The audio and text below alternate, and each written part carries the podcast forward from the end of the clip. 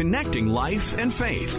This is Connections. We, while we our time at the orphanage, we we just started seeing the, the horrible inequity of, of uh, kids on the street, how they were being treated, and and it was just so very blatantly obvious uh, who the kids were that that uh, were street children or or uh, uh, that were uh, domestic slaves uh, for people. You know, just the way they acted, the way they carried themselves, the shame that they carried around with themselves.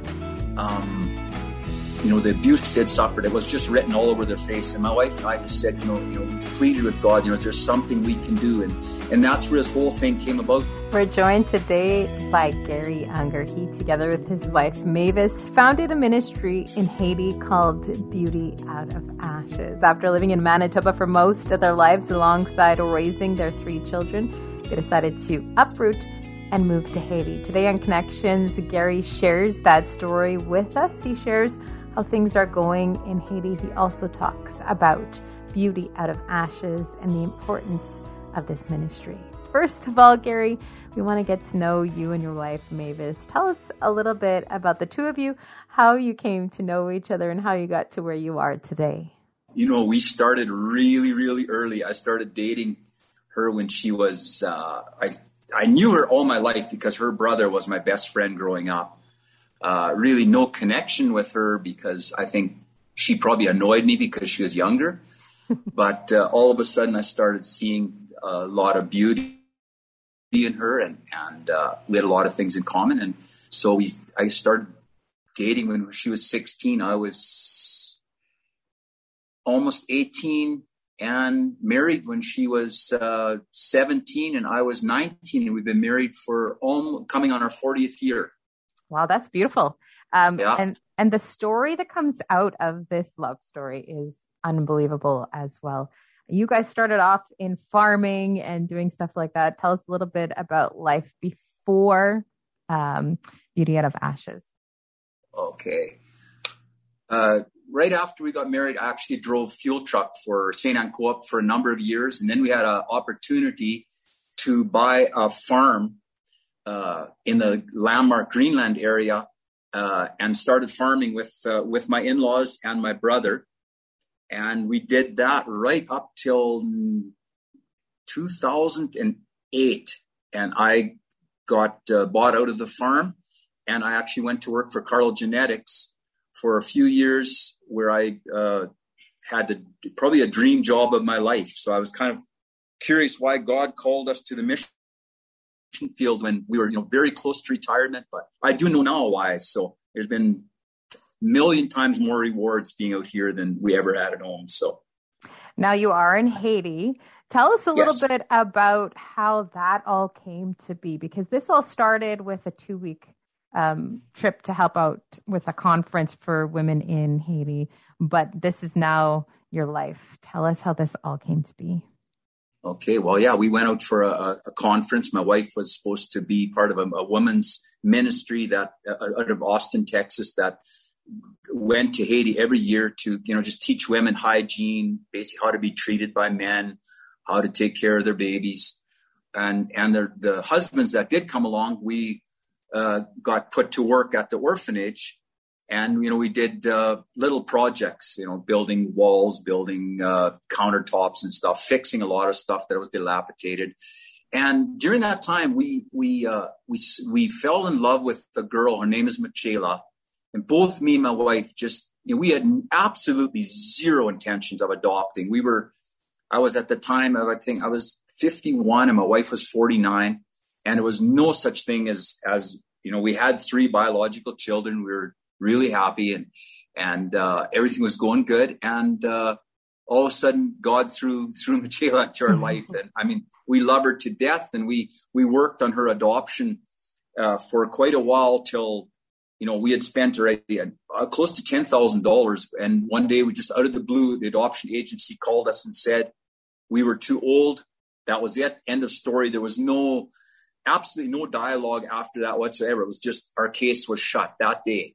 And wow. so we were devastated, and we knew Michaela would be because she had been through two previous almost adoptions where they already the family had met them, had met her, you know, had come out to Haiti to meet her, and then for some reason or other, a lot of it was financial struggles, and they just dropped her like off. So she was really, really uh, gun shy already to this whole adoption thing. And if we had now said, "Oh, same thing," I mean, she would have been devastated and never trusted anyone again. So trust was, was a very big thing, getting her to trust us. Uh, and yeah, we, so we, we pursued that adoption fell through and we said, you know, we started asking questions people and they said, well, why don't you at least try, go out there, take a six month leave from your job, go to Haiti and try and, uh, and get student visas from Achela. So we worked on that. And after six student visas, we finally realized that uh, God wanted us to stay in Haiti. And then that's how this whole BO thing, BOA thing, Beauty of Ashes, uh, started after we had spent 18 months working at the orphanage and during that whole time trying desperately to get out of Haiti. Now, what you you have made a permanent home in Haiti now. What yes. was that like to make that transition to officially move out of Canada and permanently move yourself um, away from your children who are, are still in Canada and move to Haiti? You know, that's that was the most difficult thing, probably more for Mavis than me. Uh, you know, once you have grandkids, that's just such a tremendous pull um, on, on, a person's heart that uh, it's so difficult to leave. You know, you miss the little, little things, you know, them starting to walk, starting to talk. And that was probably the hardest thing for us was to leave our, our kids and, and, you know, especially our grandkids. I mean, if our kids are listening, I love them to death, but mm-hmm. Our grandkids are like, they just, oh, they, they're, they're really special. And that hurts the most. We have, nine grandchildren, uh, wow. five in Manitoba and four in, in Austin, Texas. And, and uh, yeah, that, that's been the most difficult, you know, and then just to, you know, sell everything back home. And, you know, I would always have considered myself very driven by money. And I think God decided that possibly it was time to, to put me on hold before I would, you know, self-destruct in, in that way. Mm-hmm. And I mm-hmm. think was the best thing that ever happened for me. So tell us about Beauty Out of Ashes and how this all came to be. Okay, Beauty Out of Ashes. Wow. Uh, we while we our time at the orphanage, we we just started seeing that the horrible inequity of of uh, kids on the street, how they were being treated, and and it was just so very blatantly obvious uh, who the kids were that that uh, were street children or or uh, uh, that were uh, domestic slaves uh, for people. You know, just the way they acted, the way they carried themselves, the shame that they carried around with themselves. Um, you know, the abuse they'd suffered, it was just written all over their face. And my wife and I just said, you know, you know, we pleaded with God, you know, is there something we can do? And, and that's where this whole thing came about that we decided, you know what, we will start Beauty of Ashes, uh, a foster, a long-term foster care, uh, for girls, uh, you know, street kids, uh, kids that have have been put into slavery, kids that we know their parents are are are going to put, you know, because we had a social worker that we had already hired before we even started this, and and they started, you know, just telling us about certain kids and and because we didn't really want to get involved with that part of it, you know, finding the children. So we had a social worker and the IBESR, which is the Haitian Child and Family Services, which we work with. Now, one term that I know that was used is restavek. Tell me a little bit about that term and what that means. Well, a few of our girls would be uh, exactly fall into that category. It's it's when a child is is uh, a family, let's say usually large families in Haiti, and one of their child, someone comes to them with a promise saying, "We will take your child to the city and and uh, and and Ray, you know, give her a good education. She'll have a great home, and she'll be able to come back and help your family. And the family just they're already, you know, starving, kind of on their, you know, on their last, uh, kind of on their last wits, you know, what what to do with their kids. And, and so they, they take it. They usually are given $50 or something. Well, that kid then will become a slave of that family. And often it's a relative. So it's, it's, uh, it's despicable what happens to these children. Like a few of our kids have, have stories of where they've been locked in closets or they've been, you know, while the family goes out and and they're up early, early, much earlier than the family, preparing food, sweeping the floors. Then they often they'll they will be the ones in charge of bringing the family's children to school, kids that are dressed to the T, and these kids, the, the, the restavek girls are dressed in like ratty, ratty, ratty rags, and they have to bring these kids to school, pick them up. Meantime, they'll be on their way home. They'll have to bring a five gallon pail of water on their head back home. You know, it's it's a it's just a a very very low degrading status to have in Haiti. And, and, and, and the, the physical and mental abuse is is horrendous. And you guys are helping them. Beauty out of ashes. Is that where you got the name from? From taking the Yes, it is. Yeah. Taking them from that situation and making beauty out of that. Tell us about yeah. that.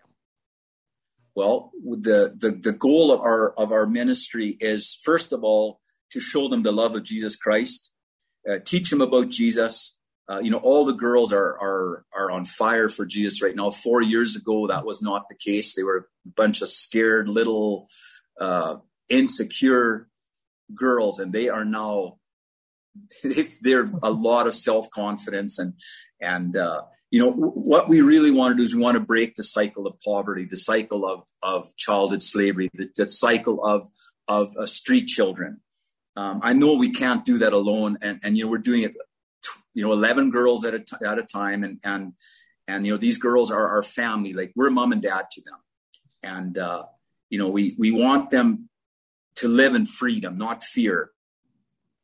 Uh, so many of them have had their childhoods basically just taken away from them and just gone straight from you know four years old to a to a 12 year old kind of in their head with their responsibilities. And we want to give them that their childhood back. Let them enjoy playing hide and seek you know playing tag and, and just running around and, and being kids.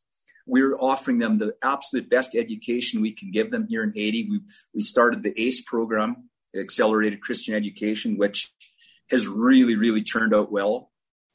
Our, our daughter Michela, or actually she's legal we're her legal guardian. She's actually right now in a school in, in montana at a christian high school. So that's a dream we never would have thought and you know, the, these other girls, we're hoping some of maybe the higher caliber ones we can squeeze into that school as well because that's a a very it's actually a, a little Mennonite school in Lustre, Montana. That mm-hmm.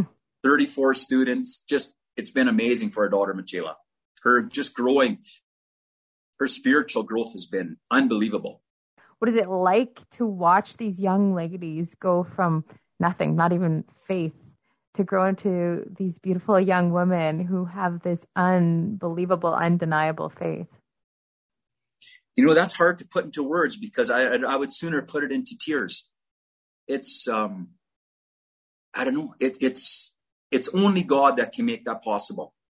We, we are simply instruments that, that were, were asked to, to do his work. And we are, we're, we, we feel extremely privileged you know, it's not been an easy road by no means. It's it's tough. It's tough on everything. It's tough on a marriage. You you have different ideas and and how are you going to work this out? You know, it, it's tough when with kids. Uh, you know, they're not truly your your bio, your own biological children, but both Mavis and I love them like our own children and would protect them with our life. So it's yeah, it's it's so it's so cool to to see them how they've grown, how they they just developed into just beautiful young women that that love God and and and want to serve him and you know our oldest daughter angie she spends i would say two hours a day in the bible like it puts me to shame and you know she'll she'll ask questions and and uh you know they listen to to K-Love, that's one station we can get out here. So they they'll just they're constantly there. We hear K-Love on the uh, you know it's it's awesome.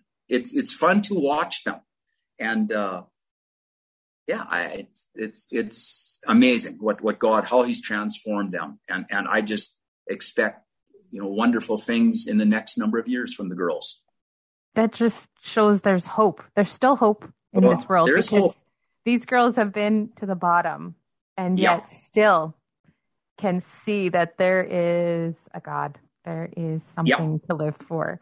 There's these girls are something that we need to look up to yeah, absolutely. These these girls are gonna they're gonna show the world what what they're made of. Absolutely. What does a typical day look like at Beauty Out of Ashes? Typical day. The girls are probably up by seven ish, roughly. Uh, breakfast, uh, shower, uh, and school starts at nine. Teachers are, are, usually here by nine. The strike is kind of really dampened, dampened that a bit. but uh, yeah, then they'll have school, they'll have uh, school till uh, till lunch and half an hour lunch. Uh, we're starting to actually after the, the first period after lunch, let the girls kind of just run around and and do a little bit of uh, phys ed type of thing, a little basketball or soccer, and then it's back to school till three o'clock.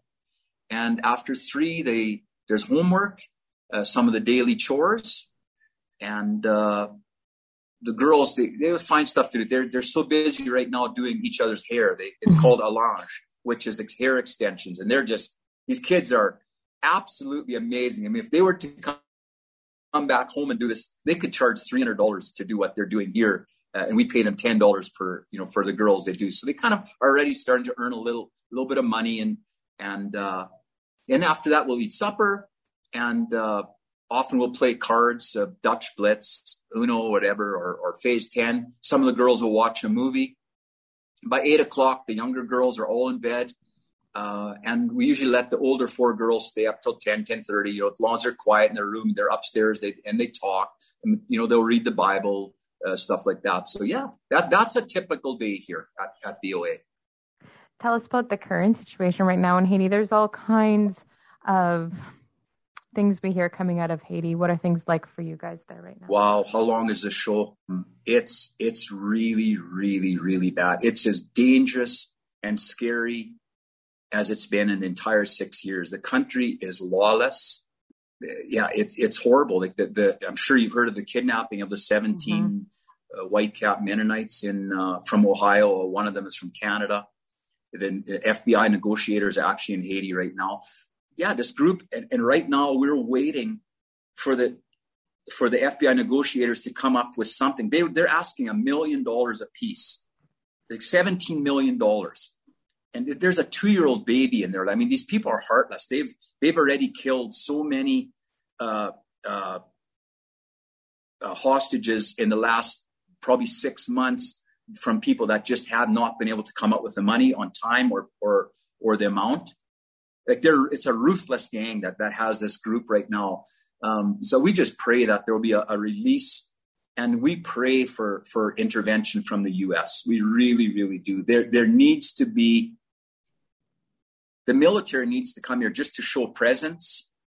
Um, UN needs to come back. They left in 2019, and, and that's kind of when everything turned around. When the UN left Haiti, everyone just saw this opportunity that there is no law. The police, the police have zero control. They're so badly outgunned and outarmed uh, by these people. I mean, there's police officers killed every week. You hear, you know, one or two or four that have just been killed, like in a in a in a shootout where they've tried to stop stuff and and uh, yeah, it's it's just become horrible. And and if if these negotiations, let's say they they will now pay out the 17 million and leave it, then basically every person here that's white or has a U.S. passport, their life is in grave danger because then all of a sudden we all have dollar signs written over us. Does that ever make you fearful? Or does that ever make you want to stop oh. what you're doing, pack up, and leave? you know something? We talk about that every day, many times a day. Yes, it makes us fearful. We have a false sense of security where we are. I just talked, we, me and my wife were talking this morning, me and Mavis, uh, about, you know, we, we live in this compound, but, you know, really for guys to climb over the wall wouldn't be a big thing. And, you know, I, how do you protect yourself when 20 people climb over the wall, right? So yeah, we are fearful. We're, we're, we're trying to stay, uh, we lay very low. Uh, we, we did a grocery run yesterday. It's, you know, just, just down the mountain, just into town. And basically, when we were back up, well, then we were on a big blog with a bunch of expats from Haiti, uh, in, in Haiti. A lot of them are actually ex-U.S. military, and and uh, they're very up to date with people driving all over, and we know exactly where trouble is, what streets to stay off. Uh, so that that's very very helpful. And uh, yeah, so we we ran down, did our grocery run, made it back up safe, and, and absolutely no problem. But you know, and then this morning you open up the the blog and you see, well, this street's blocked, that street's blocked. There's tires burning there. There's people throwing rocks. There's shooting. Um, and, and, a lot of this now is because another big crisis that's happened is the fuel truck drivers went on strike as of yesterday morning. And because one of them had been killed in, during a, a hijacking of their fuel trucks, like the gangs are hijacking fuel trucks, food trucks, everything. They've completely crippled the country for six months already, there's been a gas shortage. Every day you try and find gas, you're in a, up to a four hour lineup just to get gas or diesel.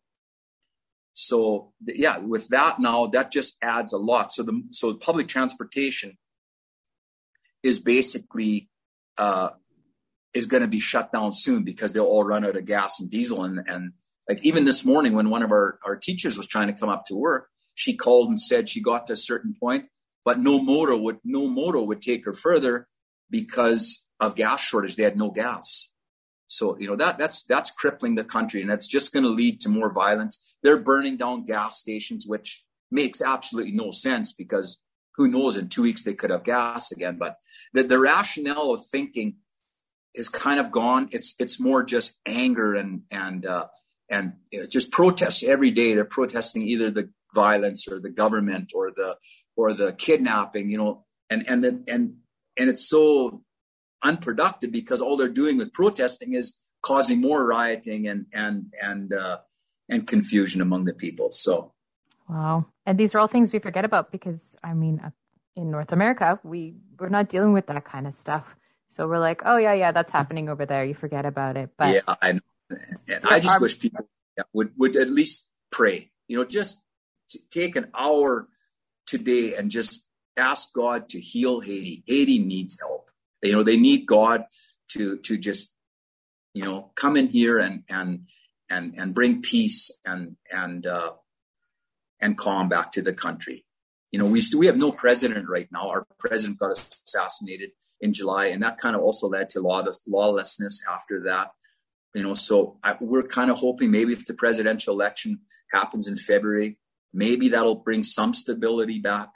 So these are all things we are just praying that that God will just bring peace back. It's an absolutely gorgeous, gorgeous country. I mean, we're we're we're in the same island as Dominican Republic, and we have the same beautiful beaches, beautiful palm trees. Everything's the same. Just some of that invisible borders is just evil when you touch that border. It's it's hard to believe, but it's it's so true.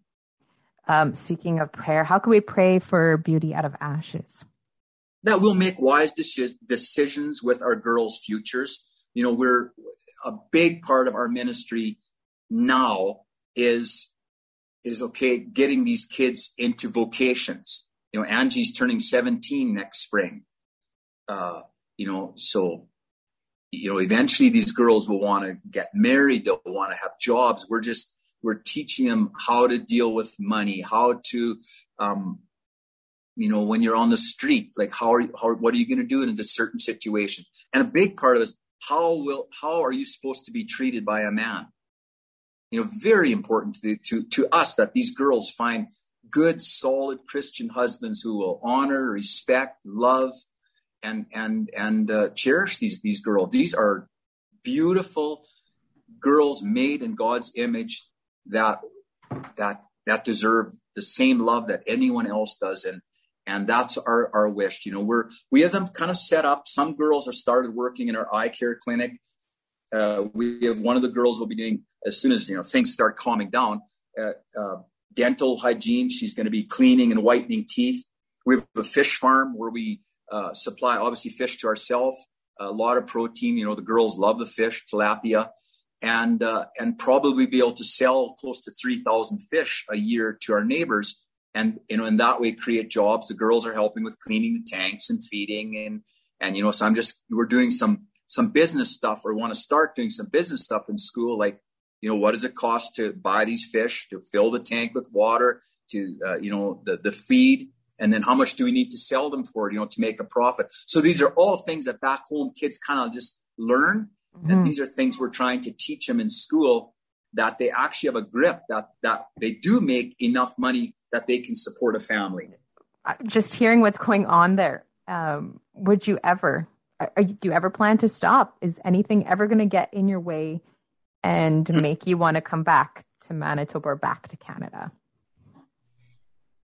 Oh man, I always tell people they'll probably bury me in Haiti, but um, you know, honestly, that's a really tough question. We're, you know, a lot of the ministries many of the ministries have packed up and left and they've kind of they've over the years have uh, positioned themselves in a way that where Haitians Haitians can run their organizations and now with this uh, you know this latest crisis and and the tremendous danger that we've been put in, people are leaving, and, and I don't blame them for leaving if they can. You know, there's a few organizations of us here left that are kind of doing what we are, and it's very difficult to leave. You know, we can leave for a month or two, and and our nannies and our, our you know our security. We have a really good security guard, a good solid Christian guy that when we're gone, he'll spend all the time here. He'll run out and get diesel for us and and and you know rice and and beans, whatever the girls need.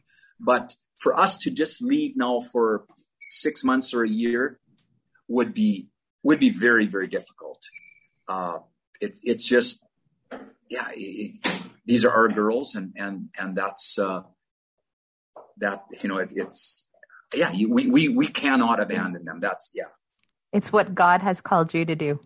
That is it, and and you know a, a verse that I was just I just actually just stumbled on this morning is is in Philippians four verse seven, and the peace of God which transcends all understanding will guard your hearts and your minds in Jesus Christ. And that is extremely true because if we let our minds wander, there's not much peace in this country and and uh, it's scary you know and but then when you put yourself back to where god promises to to watch over us he doesn't promise that nothing bad will happen to us but he says he will watch over us he, he sees what happens and and in that we find tremendous uh, uh, peace in, in in that scripture for those who want to learn more about beauty of ashes want to help you out in any way how can they go about doing that well, our, our website is boahaiti.org.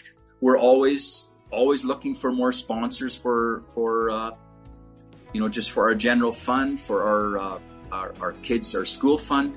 Um, so yeah, people can look into that and and uh, see what where God leads them. And obviously, there's always prayer. People can always be praying. Oh my goodness, please! yes, prayer is is is unbelievable. Thank you so much for joining us today and for making time for us. No problem. Thanks for uh, allowing us to share our story. And thank you so much for listening to their story today. Remember, if you want to listen to this conversation and its full again, you could do that by checking out our podcast, Connections with Mike Tom and Colleen Hood. You can find that at podcastville.ca or wherever else you get your favorite podcast from. Don't forget to subscribe. We'll talk to you again on Connections.